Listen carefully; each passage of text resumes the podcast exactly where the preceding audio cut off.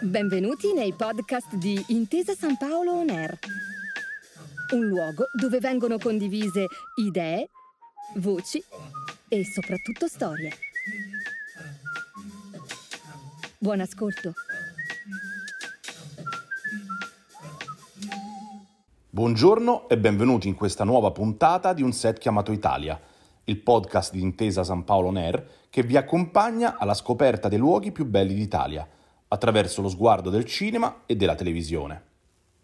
Io sono Simone Bracci e in questa seconda stagione, insieme ad alcuni professionisti del settore, scopriremo dove e come sono stati girati alcuni grandi successi degli ultimi anni. Siete pronti? Cominciamo da qui il nostro viaggio.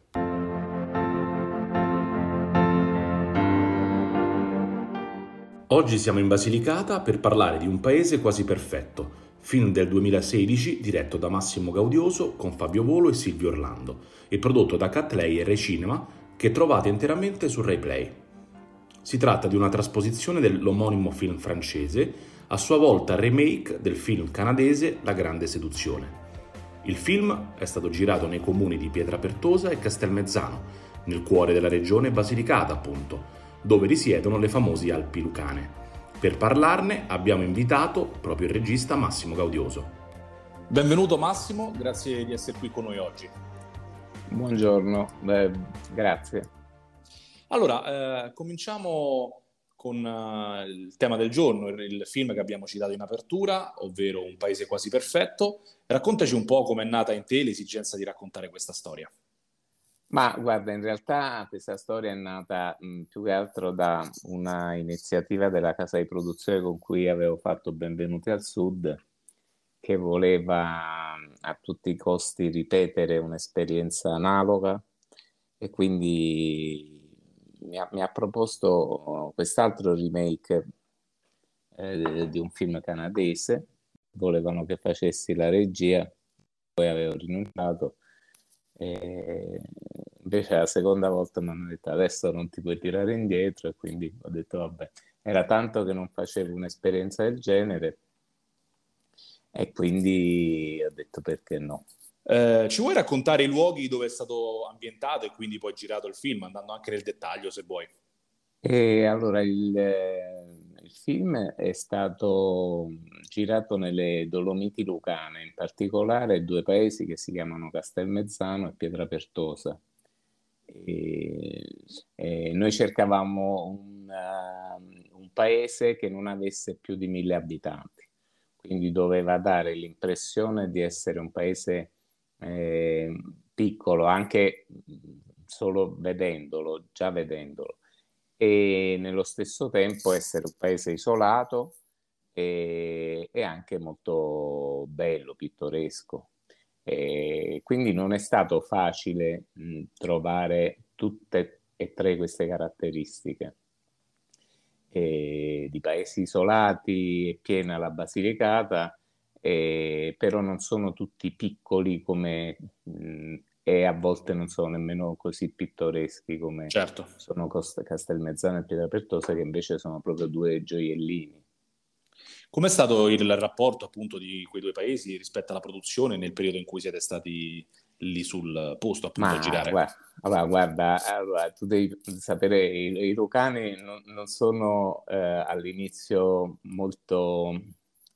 Eh, non si, ecco, non si lasciano andare subito, no? sono molto prudenti, timorosi, quindi all'inizio è stato un approccio molto tranquillo, abbiamo cercato di rassene, rasserenarli, no? ma insomma dopo una settimana piano piano è, si è creato un rapporto così intenso che eh, alla fine delle riprese io non lo dimenticherò mai perché quando abbiamo battuto l'ultimo Chuck la, la, tutta la truppa si è messa a piangere e i paesani anche cioè era un, è stato un addio proprio sofferto. Ma di più, melodrammatico, una cosa straziante, cioè sembrava che partissimo per la guerra. È stata veramente una cosa molto molto bella, ci hanno dato l'anima, veramente il cuore e l'hanno dimostrato. E poi insomma anche noi ci siamo molto aperti, si sono creati dei bellissimi rapporti di amicizia eh, anche con i sindaci. Eh, poi non, naturalmente non abbiamo girato soltanto a Pietra Pertosa e a Castelmezzano, però insomma la maggior parte del tempo stavamo lì, ogni tanto giravamo per, per la regione. Ok, il cuore quindi insomma è rimasto lì. E sì. in questo senso hai dato un'angolazione molto bella a questa rubrica perché ecco un racconto del genere con tanta enfasi e sentimento è, è diciamo un po' quello che vogliamo portare come messaggio attraverso nostri, questa nostra rubrica e questi nostri episodi. Eh, in questo senso ti volevo chiedere, mh, ha inciso in qualche modo la scelta del territorio nell'adattamento dello script, dato che appunto eh, di remake si tratta e in un'ambientazione italiana nel sud del paese? Beh sì, evidentemente sì, io devo dire che non conoscevo la Lucania a parte delle piccole puntate così, proprio da piccolo che ho fatto con i miei genitori così. Quindi non conoscevo proprio il paese, però siccome sapevamo che proprio a causa di una eh, cattiva rete ferroviaria eh, è un paese, è una regione che si è mantenuta eh, incontaminata, quindi anche questo era un aspetto importante per la storia. E, e poi naturalmente ho fatto tantissimi sopralluoghi e subito mi sono reso conto che era il posto giusto, insomma, proprio per le difficoltà, so, andare da un paese all'altro, perché magari c'erano due paesi che in linea d'aria erano vicini, però dovevi fare un percorso abbastanza articolato in questo senso. Sì, posso testimoniarlo perché conoscendo la zona Ecco, hai usato la parola incontaminato e credo che sia proprio quello il senso di quel territorio, cioè avere la possibilità di rivederlo, anzi di vederlo magari per la prima volta, un po' come poteva essere 70 anni fa, 80 anni fa, da un certo punto di vista. E questo forse fa parte un po' del suo fascino e, ed è bello che appunto un tipo di produzione eh, cinematografica piuttosto che televisiva racconti questa parte d'Italia. Eh, questo, da questo punto di vista ti volevo chiedere ehm, come è stato appunto eh, par- il tuo film, eh, hai scelto di ambientare il tuo film lì. Eh, ha avuto un contributo sostanziale anche per la, quello che riguarda magari la storia, la trama, oppure semplicemente eh, siete riusciti ad adattarlo in maniera simbiotica? Ma guarda, devo dire che io mm, poi parto per, per mia abitudine, insomma, dai racconti no? del, del, del, territorio, cioè io sono abituato a lavorare così, documentandomi e quindi andando sui territori dove poi scrivo una storia. E in questo caso naturalmente era un po' diverso perché avevo già una storia ben strutturata, essendo un remake, no? Però eh, mh, tante cose sono state suggestive e quindi le ho inserite. Faccio solo un esempio, il volo dell'angelo eh, era, talme- era, una cosa talmente incredibile per quel posto che eh, mi sono messo lì, mi sono cercato di inventarmi una situazione che era congeniale alla storia e dove poter inserire questo volo dell'angelo.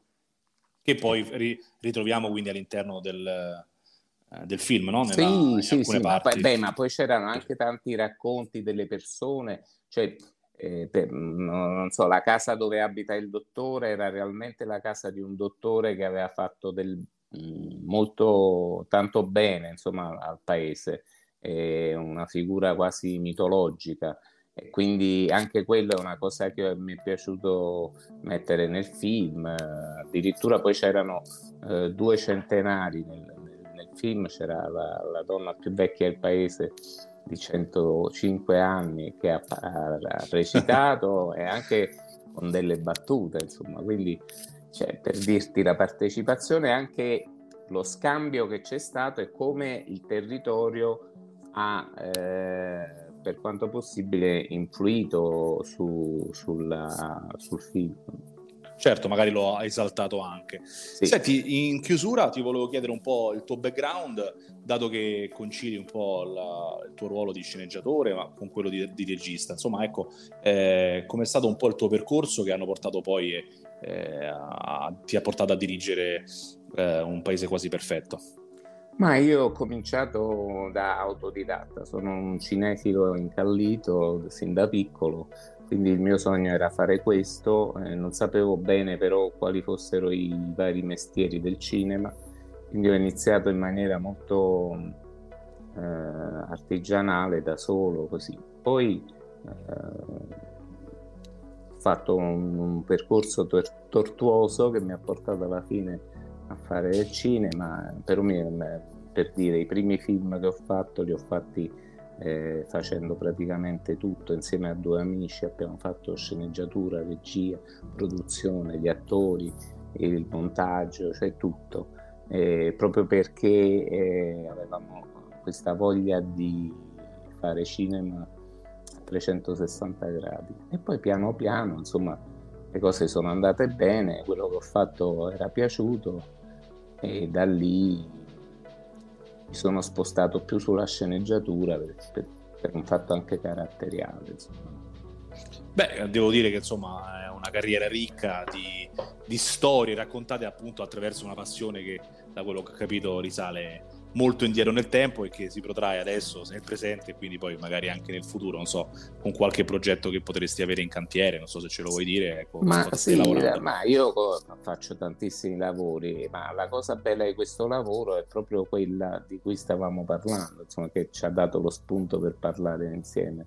Eh, il fatto di eh, conoscere dei luoghi, dei personaggi, delle storie, eh, di viaggiare con, questi, con, queste cose qui, no? cioè ti dà l'opportunità di scoprire eh, nuovi orizzonti e quindi il viaggio è molto eh, co- collegato a questo mestiere, cioè, mh, è, è una delle cose belle di questo lavoro è proprio questa, la possibilità di conoscere, viaggiare, scoprire e imparare.